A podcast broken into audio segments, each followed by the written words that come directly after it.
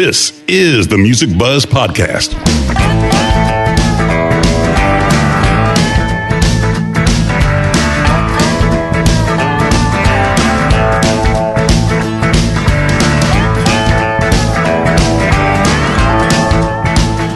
Music Buzzz podcast features candid discussions with and about those behind the scenes in the music business, including industry veterans representing the segments of musician, design, and live. All three Music Buzzz podcast hosts have spent their careers working with the biggest names in entertainment and have been and are still a fly on the wall. Dane Clark as the drummer for John Mellencamp's band for over 20 years and various solo projects. Hugh Syme, a world-renowned graphic artist for the biggest names in music and the corporate world. Andy Wilson, an award-winning marketing and public relations executive with over 20 years of combined multi-level entertainment industry experience in the music and sports business. Now let's buzz. Hello, and welcome back to the Music Buzzz podcast. I'm one of your co hosts, Andy Wilson, along with Dane Clark. Hey, Dane. Hi, Andy. How are you doing today? I'm good. And also Hugh Syme. How's it going, Hugh? It's going well. Thank you, Andrew. How about you? I'm well, thank you. So, our guest today, uh, which we do this from time to time, is one of our own, Dane Clark. Welcome, Dane. Yay. Well, thank you very much. How you doing, Dane? I'm doing great. It's my birthday. Jeez, happy birthday, man. So, Glad you're spending time with us. at 29 today, fellas. So Yeah, again, You guys nice. are looking a little long in the tooth there, but I feel pretty good about myself. Hey, it's all in how you feel, you know? It's not how you look, none of that. That's true. So I always kick this off with a little bio about our guests. So I'm going to do the same for you, just to you know make you feel good before we start. Oh, man. Build me record. up. Build me up, Buttercup. Yep. So Dane is an Indiana native. He's been honing his instrumental skills for years on the drums, bass, guitar, keyboards, you name it. He also can sing, and he's a songwriter. I mean, that's pretty impressive. He's been the drummer for Rock and Roll Hall of Famer John Mellencamp since 1996. Before joining John's band, um, he was doing sessions all over town uh, for many years in the 80s and 90s. He's done a lot of interesting projects over the years uh, outside of the Mellencamp band. Um, released a lot of his own records, shared the stage with some of the biggest names in entertainment. Released a pandemic record called Dane Clark and the Backroom Boys, whose new record is also what we're going to be talking about today. Um, and he worked with a little bit of everybody. Um, everybody from John Sebastian to Steve Earle to the late, great John Prine. Shared the stage with the likes of Dizzy Gillespie, Josh Groban, John Fogerty, and Sting, among others.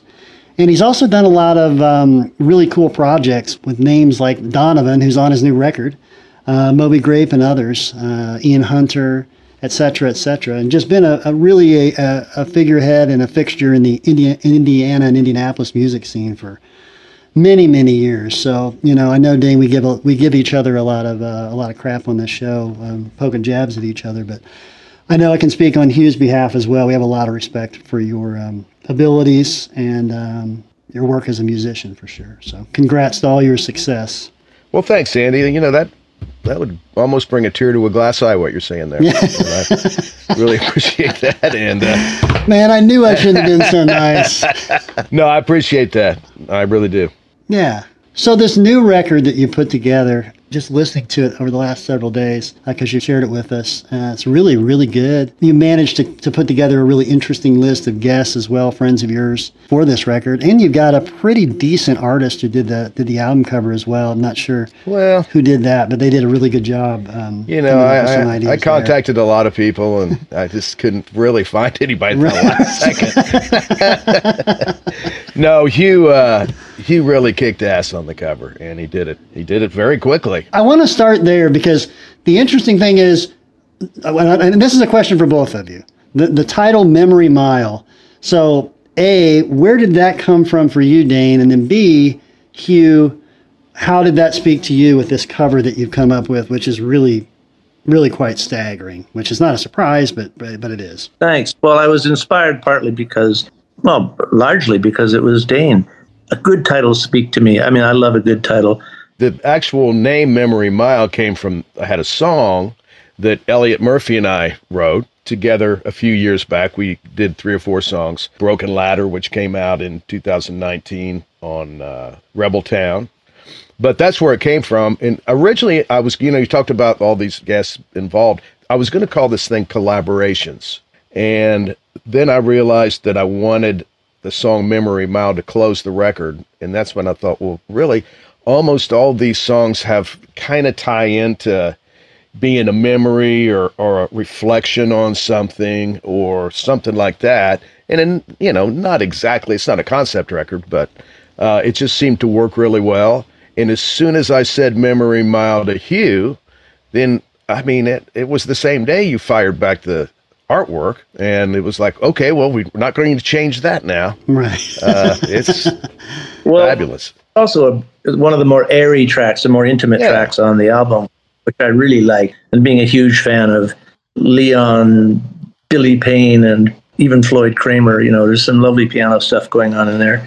And all throughout this, just an oversight on this deep dive that I did today, the, the arrangements are really good. I mean, the singing is in, impressive. The, uh, the vocal harmonies are, are very, very well worked out. Um, yeah, it's a very good album. yeah. I appreciate that. Great falsetto on Memory Mile. Was that you? That's Elliott. And we'll just start talking, even though that's the last tune, let's just start about that Yeah. since it's the title tune. The way I worked with him was I had germs of songs. Like, I think I had a verse in the chorus, and I sent it to him, and he sent it back. And actually, the hook line he came up with and sent it back to me. It was, and we started it as a kind of a different tempo, and it ended up being more kind of like an Elton John ballad or something, the way that it is now. And you're talking about Elliott Murphy here, just so I'm I can talking about sure Elliott Murphy, yes. Yeah. Uh, so, so was he in Paris doing these things and emailing Yes. them back to you? And Yep. okay, yeah. yeah, we, we were we were just emailing back and forth, and uh, no, he he just he plays the harmonica and he sings that Yeah. falsetto bit, and then you can tell when he takes over, like the second verse, his voice is very distinctive. What a nice guy! What a great writer! I mean, all you got to do is just get him started, and man, he just rolls with it. Yeah. And the uh, Leon Russell feel that you mentioned, that's Troy. Troy Kennett. Oh, yeah. He's playing my Hammond organ I've got sitting here in my studio, and that piano was at a studio up in Summitville.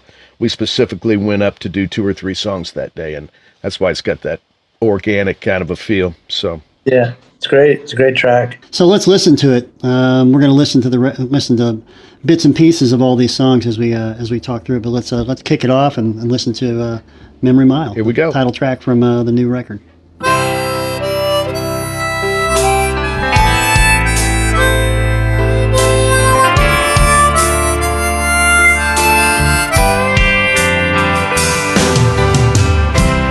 Sentimental oh fool, not the worst guy to be. I left my life's discomfort under that old oak tree. When I fumbled with praying, I held your trembling hand. My restless heart Was tamed inside that golden band. There were some troubled times, some dark and trying days. a few bumps in the road along the way. We never lost our faith, never forgot that vow. To stay together through it all. And just look at us now.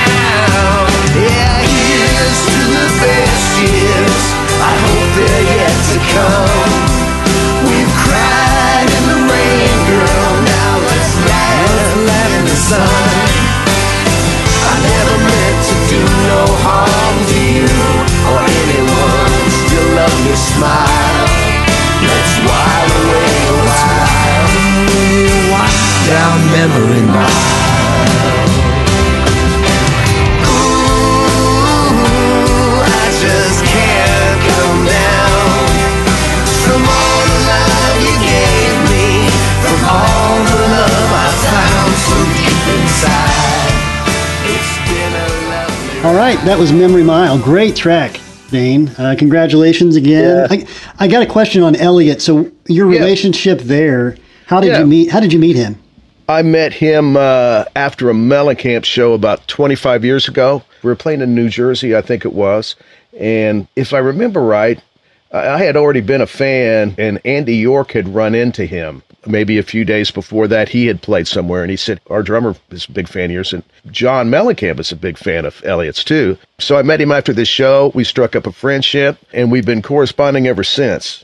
And on my first record, which came out 20 years ago, came out in uh, 2002, he wrote a nice blurb for that record. And about five years ago was when we collaborated on a, a few songs. which I talked about Broken Ladder earlier, which came out, and then this one, and then we're still there's another one that's will, ma- will come up on an upcoming release, and then one that we we have to get back to. But uh, Cool. That's great. just a great guy. I, I still listen to his records. We go back and forth. He's a big fan of my daughter Abigail. In fact, that should be coming out soon. She did a version of his song "Just a Story from America," which I produced, which he's been in love with, and it's been sitting around for six or seven years, and he's always on me about. And I finally I sent him the masters. I said, "Man, go ahead." He goes, "Can I put it out for her?" I said, "Well, sure." You know, so he's a, yeah. he's just a he's a sweet guy and he's a hard worker. His new record, it's called Wonder. It just came out a month ago. It's fantastic. Loved it. I just listened to it last night. It's very very good. Great artist. I'm always curious to know about musicians, and really, you know, for all the times that we've talked and we've um, shared music and shared this particular podcast, I've never really asked you your your process when you go into the studio uh, and you've developed the the melodies and the essential direction of the song and so on. How how locked down are those directions? Is that very much reliant on the band's jamming and influence, or do you have all kinds of pretty steadfast ideas in your mind how this thing should proceed. That also plays to the other question: How rehearsed are you, or, or how much of what you do is kind of spontaneous once they start rolling tape? Well, as far as being a, a drummer on the tracks, that's usually very spontaneous. I don't try to th- try not to think about that too much. Yeah, But actually sitting down and writing the tunes, you know, I write some of them on the piano. You can kind of tell the ones that are piano based usually. yeah, and usually everything kind of comes at once. I'll normally I'll start with something. I'll have a title, and you know I'll kind of write it all as I go normally.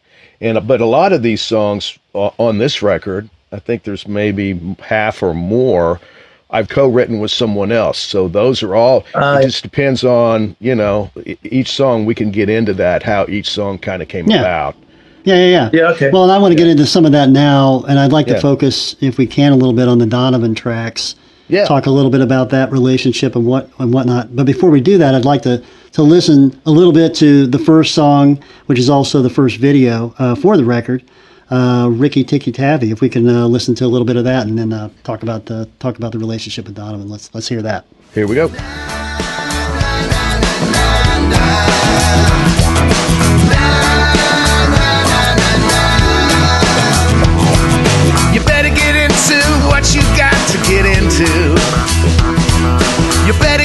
Into it now, no slacking, please. The United Nations ain't really united, and the organizations ain't really organized. Riki Tiki Tavi, the mongoose is gone. Riki Tiki Tavi, the mongoose is gone. I won't be coming around for to kill your snake no more, my love. Is gone.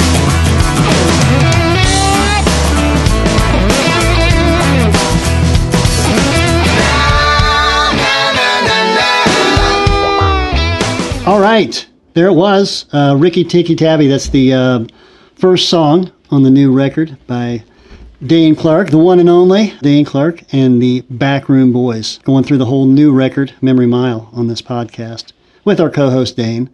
So that one is the first song, as I mentioned, on the new record. It was a charting single for Donovan back in 1970. Yep. So I'd like to hear just your history of, of that, of this song. You know, this song's over 50 years old now, and you really breathe new life into it. I mean, it's awesome. And Oh, thank you. but talk a little bit about that, and then also kind of segue into the other tune, "Worst Best Sure. Friend," which features Donovan singing uh, Right. vocals. Well, I've always been a huge Donovan fan. You know, I was one of those kids that started collecting records, you know, at a very early age, six or seven years old. I was buying 45s. And, you know, I think I've got every Donovan record that was ever released. But no, I collected Don stuff, and uh, I can call him Don because we're friends. And was just, I, I always thought he was a very overlooked songwriter. As, uh, you know, by the time I was old enough to turn people on to Donovan, who's kind of past his period of having all those I mean, when you think about how many hit songs he had before he was 21, it's really kind of unbelievable, actually. Yeah. So anyway, the record that uh, Riki Tiki Tavi came from was called Open Road, and it was the most rocking, raw record that he ever did, and it's still probably my favorite because of that.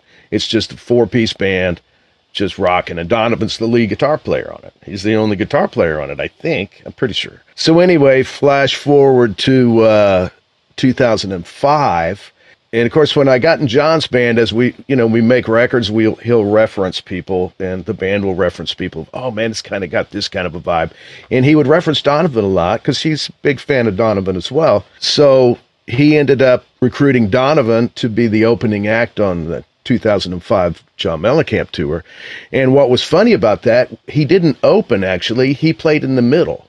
So we hmm. came out and played i don't really remember how many songs but maybe you know, two two sets, so maybe eight or nine, and then Donovan came out and did his whole set, and then we finished the show, which was pretty unusual. We've never done anything like that before since. Was that John showing his respect? I think it him? was. Yeah, I'm pretty sure that that's Yeah. that's why he did it that way. Yeah. And what a what an honor for me to be able to play some of my favorite songs that have ever been written and recorded, playing them live every night with one of my an icon here, you know Yeah. and uh, it, was, it was just fabulous, fabulous tour. And we, we were actually on the same bus together, so we had some good times. We got to know each other really well, and uh, I ended up producing three tracks for a record called Ritual Groove, which came out in 2010. There's actually a few more that are still kind of laying in the can that we might get back to one of these days, as was a song that we wrote together while we were out on the road. He said, I got this idea for this song. The keyboard player at the time, Michael Ramos, had a, I didn't have recording gear out with me back then, but he did. And he recorded uh, Donovan just kind of singing a cappella. He didn't have a key or anything. And I had a copy of that. I said, Can I take that and maybe work on it? And he said, Sure. Yeah, do what you want to. Uh, surely enough, he was right in the key of G Uh-huh. and I took uh, just an a cappella vocal and wrote the chords around it. And then I came up with the B section of the song. And we got together a few years later, a couple years later, I guess it was. And he liked what I'd done. And he sang to that. At that time, I'd already had a track that I'd put together. So, and I don't think I've actually changed anything about that since that time. Right. So, worst best friends. So that's been just kind of laying there waiting to happen. And about a year ago, Don and I touched base again. We hadn't talked for a couple of years, and he actually called me right after Charlie Watts passed. We talked maybe an hour and a half that day, and uh, it was really nice. And I had sent him Riki Tiki Tavi, and he loved it. And I said, Would it be okay to put out Worst Best Friend? He said, Well, send it back to me. It's been so long. I can't even, I don't remember what it was like. And I sent it, and he goes, Yeah, man, why don't you just, I said, Can I put it on this record? He said, Well, sure. Nice. Let's stop for a second and listen to it real quick, and then Check um, it out. Yeah, let's listen to "Worst Best Friend." This is the uh, this features Donovan singing lead vocals.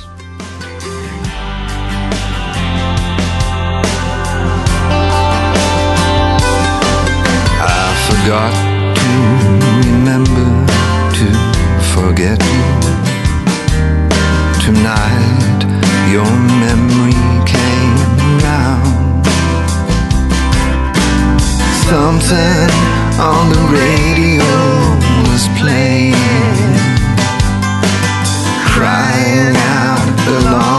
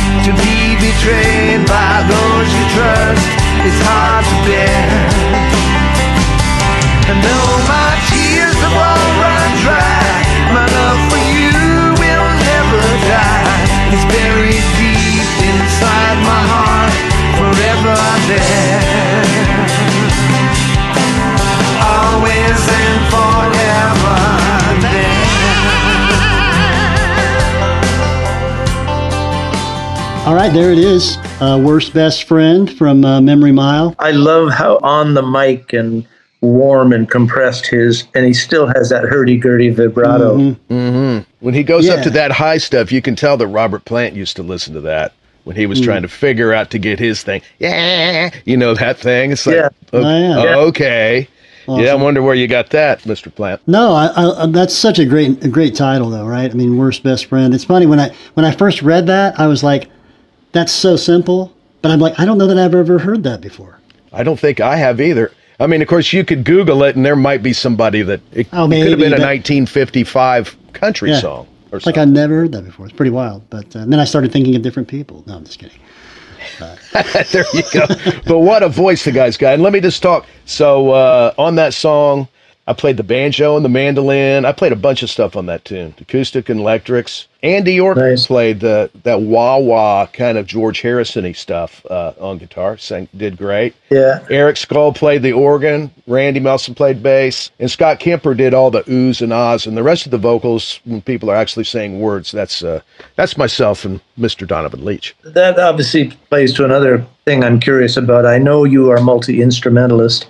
Where did you start? Hmm. Was it the de rigueur piano lessons, or did you just find It your was. yeah? Yep, uh, third grade, eight years old, Yeah. piano lessons. I was actually, I, I wouldn't call myself a prodigy, but she was very. She kind of went, man, this. I didn't really have to practice, and whatever she gave me, I could do. I was just bored Yeah. with piano, so bored Yeah. that I would come home off the bus and I just tell my parents, yeah, I practiced the piano for a half hour right before you guys get home. And I'd just be watching Yeah. TV and I'd see him pull in the driveway and I'd kind of sneak down and go over to the piano and start banging on it for a couple of minutes. So I didn't take it that seriously, but I did learn how to read music and I learned how to, you know, from Beatle tunes and Donovan tunes and actually Lovin' Spoonful songs. I learned how to make my way through chord progressions. Yeah. So that's kind of how it all started. I went from that to guitar, and drums was actually last. Right. And what age were you when you did when you started guitar? Uh, about a year after that, so probably nine, ten playing the drums. Yeah. So the ne- the third song on the record is Yeah. "Magic Woman Eyes." I, I want to listen to that first, and then we'll we'll, we'll chat Yeah. about it a little bit. So here's uh, "Magic Woman Eyes."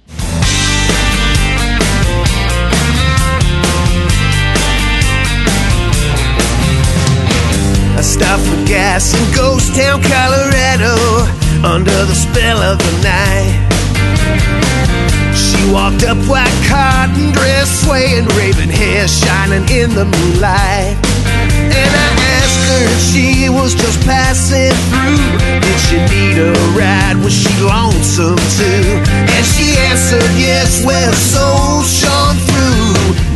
Woman eyes, they got me hypnotized, and I know I'll never be the same. Strange to love a friend, she blew with the wind. Will she ride out with tomorrow's train?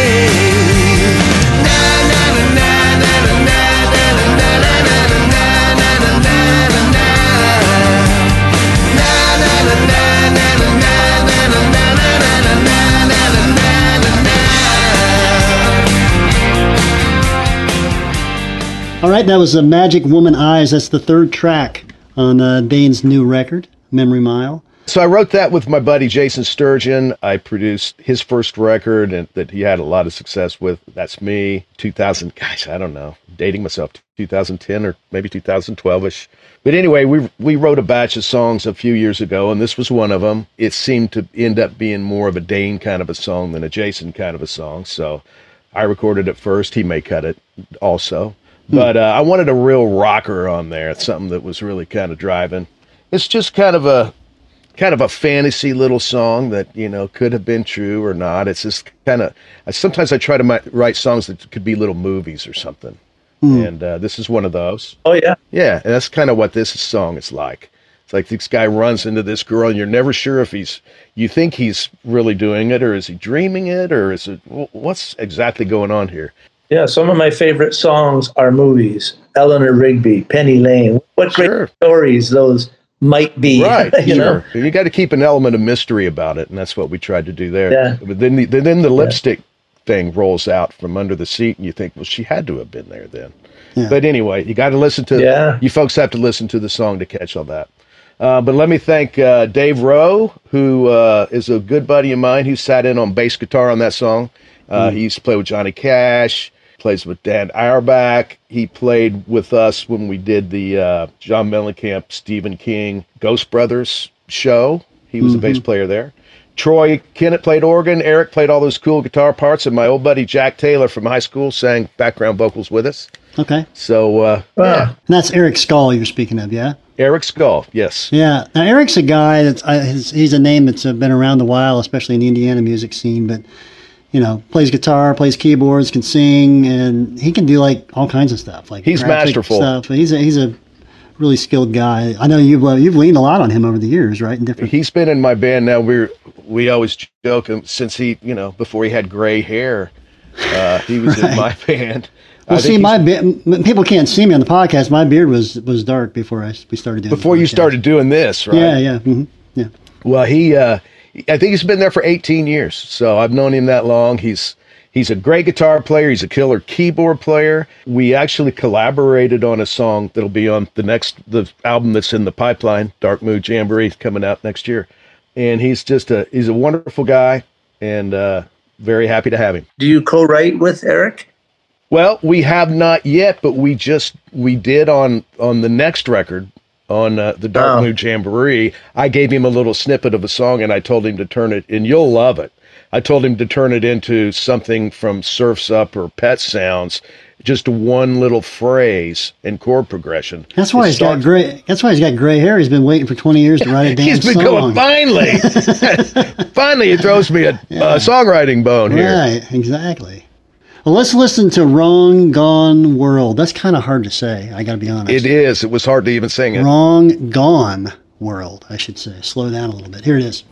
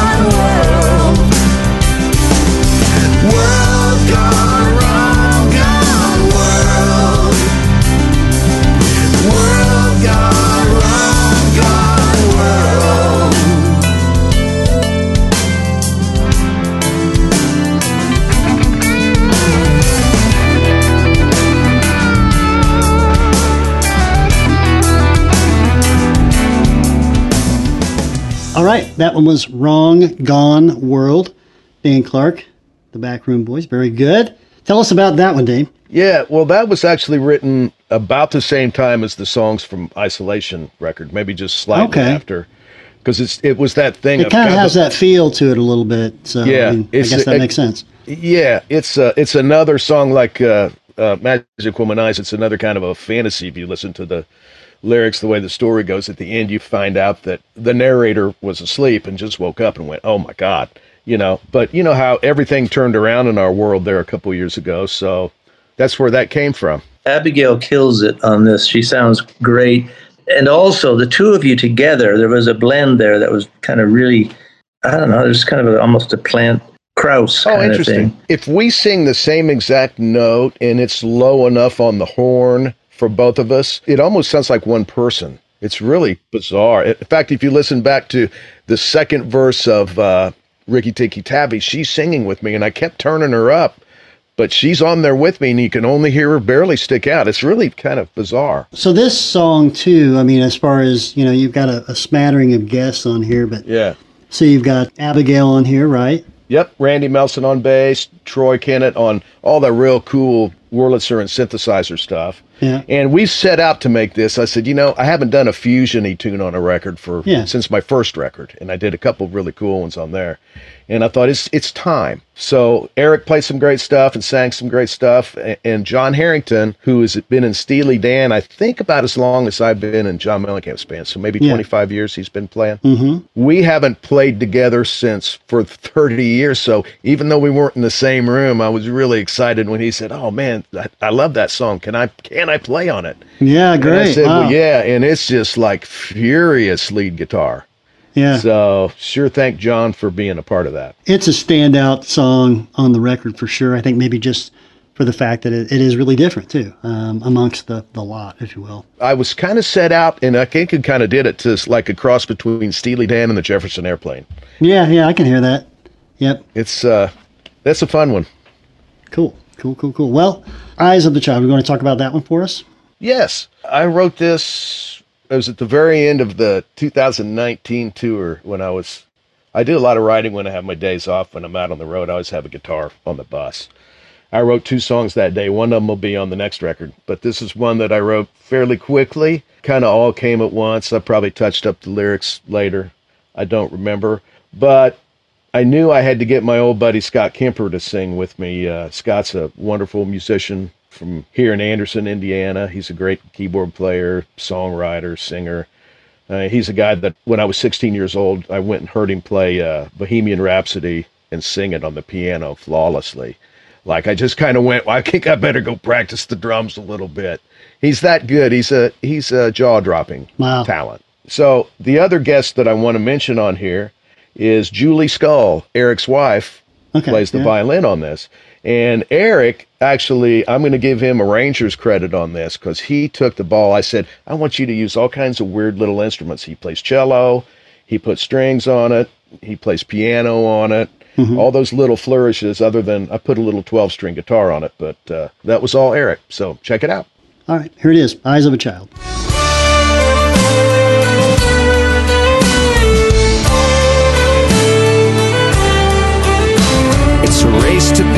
Best in a young man's day. If you're lucky, the ladies are looking your way.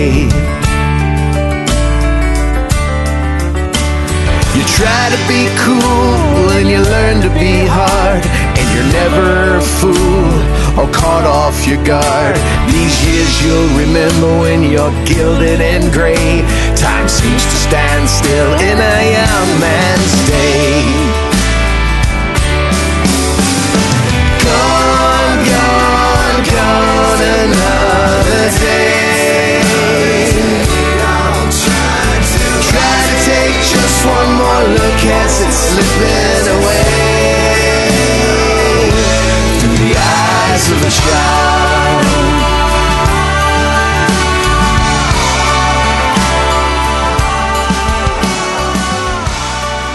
right, there it was, Eyes of a Child. Uh, great one. Again, a, a little bit of a different one as far as, uh, uh, you know, like we mentioned the previous song, standout track. I really like that one. I think that one was um, unique in and of itself as well. I love the lift at time code two minutes, where it it just becomes kind of a choir.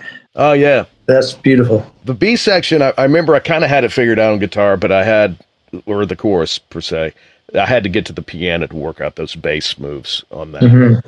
But uh, Scott had a lot to do with the, all those wonderful background vocals. So Were those all off the floor, or was there, was there a mix of, of sample voice as well as real no, voice? there's no sample voice. That's all real voices. felt thick as a choir. That's why I'm asking. No, it's just a lot of overdubs. It, that's one of those mixing uh, nightmares that I was glad to be finished with.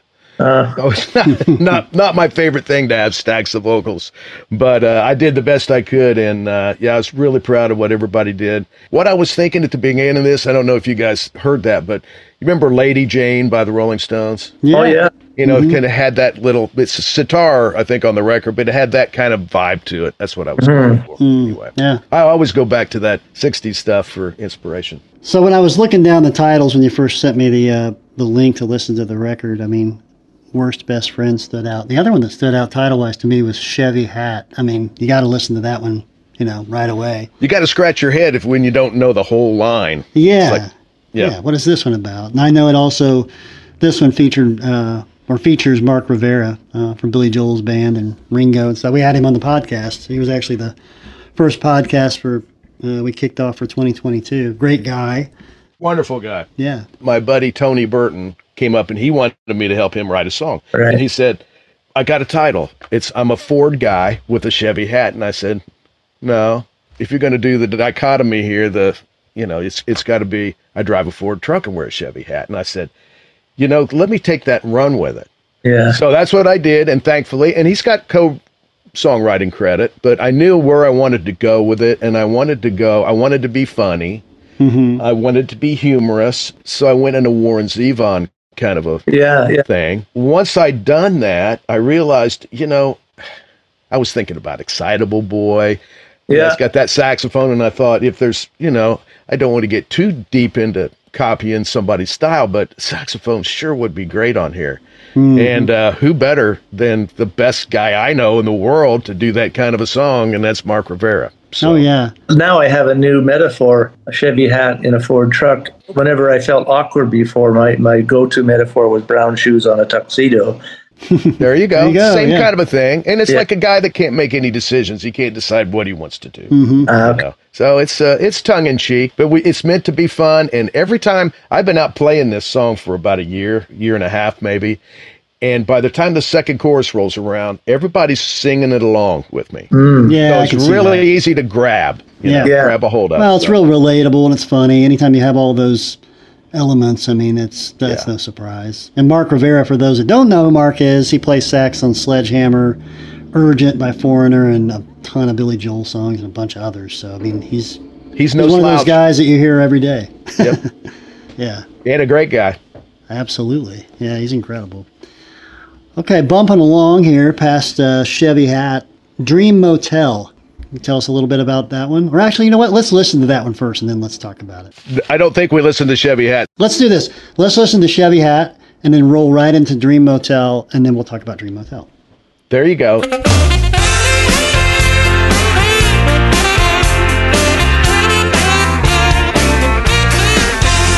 dream of Florida sun, shovel Chicago snow. My GPS keeps trying to tell me which way to go.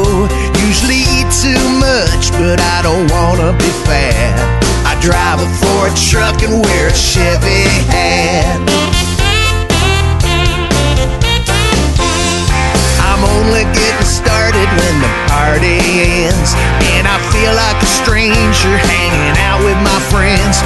I'm a mess of contradictions, I'll admit to that. I drive a Ford truck and wear a Chevy hat. A little bit of everything is all I can stand. I always do the opposite of what I plan.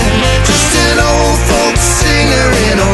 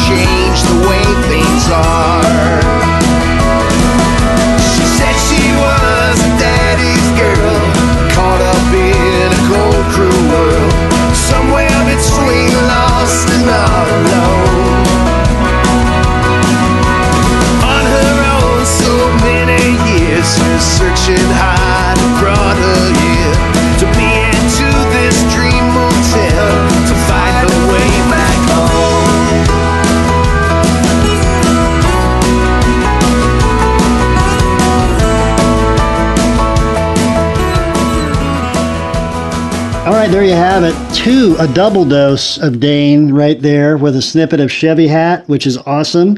Kaboom. And uh, the other tune there, the last one we just heard there, uh, was a Dream Motel. So tell us about this one. This is this Yeah, well, one, too. Dream Motel. Yeah, it's a it's a really fun one. It was meant to sound be like a Stones, kind of something off Sticky Fingers, except no electric guitars. I played all the acoustic guitars on it. Nice. I wrote this with my buddy Fred Koller. Fred co-wrote Angel Eyes with John Hiatt. That was a big hit for Jeff Healey. Mm-hmm. With John Prine, he wrote Let's Talk Dirty in Hawaiian.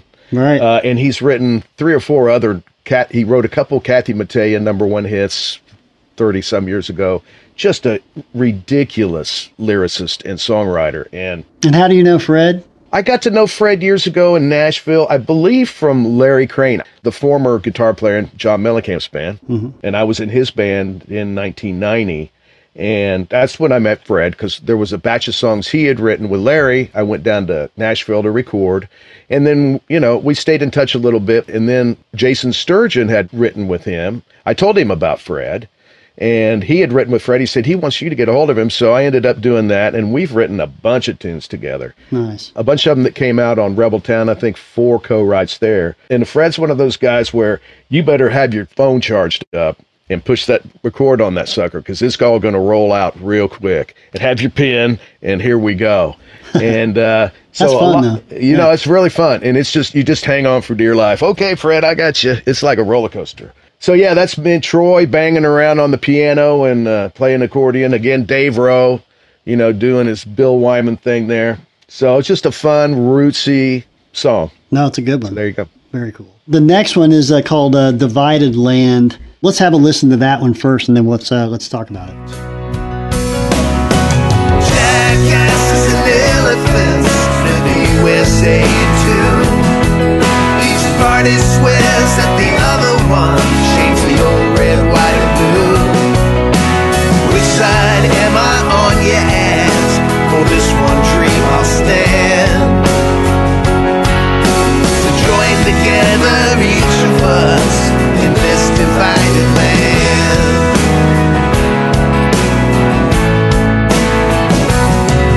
It's hard for me to relate to those living platform lives. Can we all agree to disagree and reach a compromise? Must exist. There can be common ground. Let's accept, respect our differences while this world's still turning round. Jackasses and elephants from the USA and two. Each party swears. All right, that was "Divided Land" from um, Dane Clark and the Backroom Boys from the latest album, Memory Mile. We're talking to co-host Dane today about it, and also should re-mention that Hugh did the album cover work on it. Yes, he did. Hugh, I will say this. I mean, obviously your work is is so well known, and um, I saw this artwork a, a while ago before I ever heard the music, and I think it just it really it really blends in well with the music itself. Thank you. Um, and sometimes that's not so important. Right. In this case, it does. Yeah, and sometimes those happy accidents happen. A lot of times I don't get the luxury of hearing music or looking at lyrics, but I just get a great title. And this was one of those great titles that just spoke to me. This album's a a great achievement.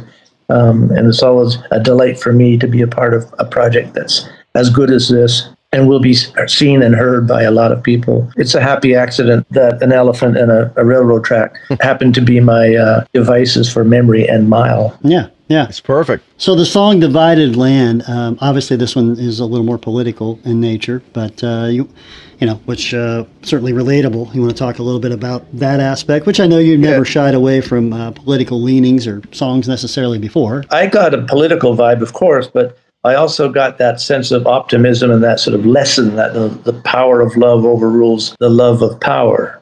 You know, Sure. I hate that this nation is so far apart from each other. You know, we're so divided. It's such a divided land. Can't we just not worry about it that much? When we were kids, like like I said in the song, I never talked about politics ever. We never even mentioned it.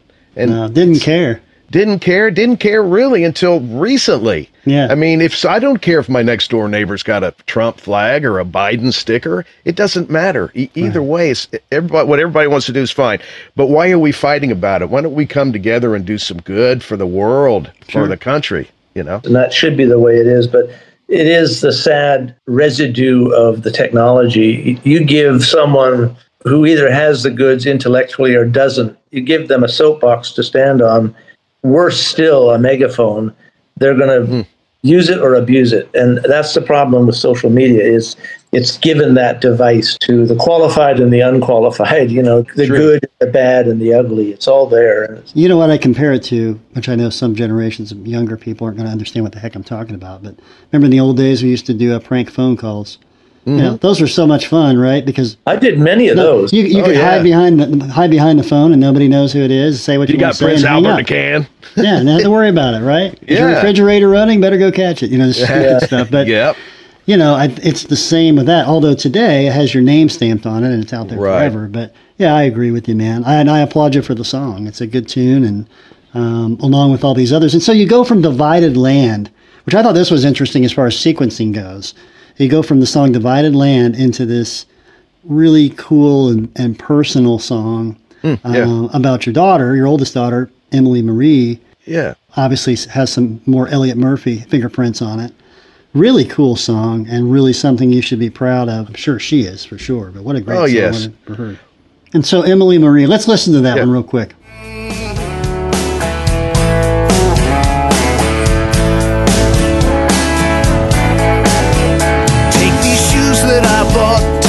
Next to my pride. Take this faith that I held through catastrophe.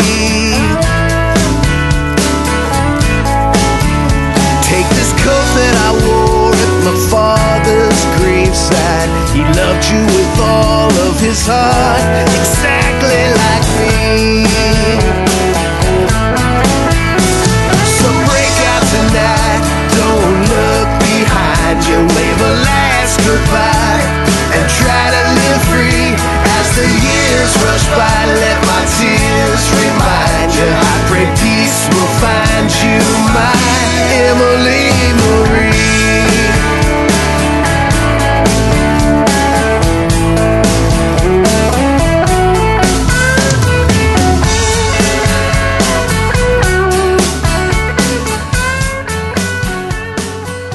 Emily Marie, a very personal song about your daughter. I, would like to hear about the songwriting process on that one as well as well as the recording as well. So I wrote a song for Abigail, my youngest daughter, when she was so she's 25. I wrote Abigail Rose, which came out on my first record when she was turning one, and uh, that's always been the most requested song that I've written. And it's a really good song, I think. And so I always felt weird about writing one for one daughter, and then the other two don't have songs written about them. So it was actually I started the Emily Marie song about 10 years ago. Could have been it was when she was in college and moving away. And I knew that it was weird that here she goes. She's you know things are going to change. I didn't want it to be a real sentimental kind of a song even though it's it still is because it's about my my daughter who i love so much so anyway i wrote it and i wasn't quite happy with it when elliott and i were doing this stuff i said man i got this song that i don't know i got just a couple little uh, you know will you just look at it and I swear I sent it to him, and he sent it back, and he changed like maybe six words, but it made all the difference. It's like it's it's, and I can do that with other people's songs too. But sometimes you're so close to it, Yep. it's hard to do. Like the very first line, "The night falls quick like a drunken dancer." I think it's a great line, but I didn't have quick. I was I don't remember what I had, but he went, "Oh no, quick." and how great like a you know oh boom Yeah. you know so uh, there's two or three other little places in the song that he added those touches that made it what it is Yeah. and i'm really proud of it and and emily loves it so there you go I think it's cool that you let somebody else into that space to do that for you because I think that when you're writing a personal song or a poem or something about somebody that you do care about so much, I think the tendency might be to, you know, this one's mine. You know, I got this. Covered. Right. I mean, nobody else can. Nobody else can uh, say it the way I need to say it, kind of thing. I think it's it's cool that you also kind of, you know, open the door up to somebody else's interpretation a little bit and let them. Yeah, well, and That's I cool. was kind of knocking. I mean, it's a good person to have. Well, yeah, that, he's he's pretty Yeah. decent with lyrics. So you know, I was kind of just banging my head against the wall just a little with just there's just something. There's a couple things that need to be tied in here, and I was too close to it to finish it myself. I think. Yeah, there's a happy balance when you're writing a personal song. I got to imagine. Yes. Kind of towing the line between being too, you know, coming off as Exactly. corny or something, Yep. right? And you know, corny can be okay, but corny's not really cool. Right. So, yeah, that's cool. No, it's good, great Thank song. you. lines like "She Loves You," which did quite well for the Beatles. Um, while those seem like pretty pat lines, they really do shine in "Baby Girl." When those come in, it's clearly my favorite part of the song. The chord, the melody, just the way that fits in the song is, is beautiful. But if you isolate those phrases, they could sound a little saccharine, a little corny.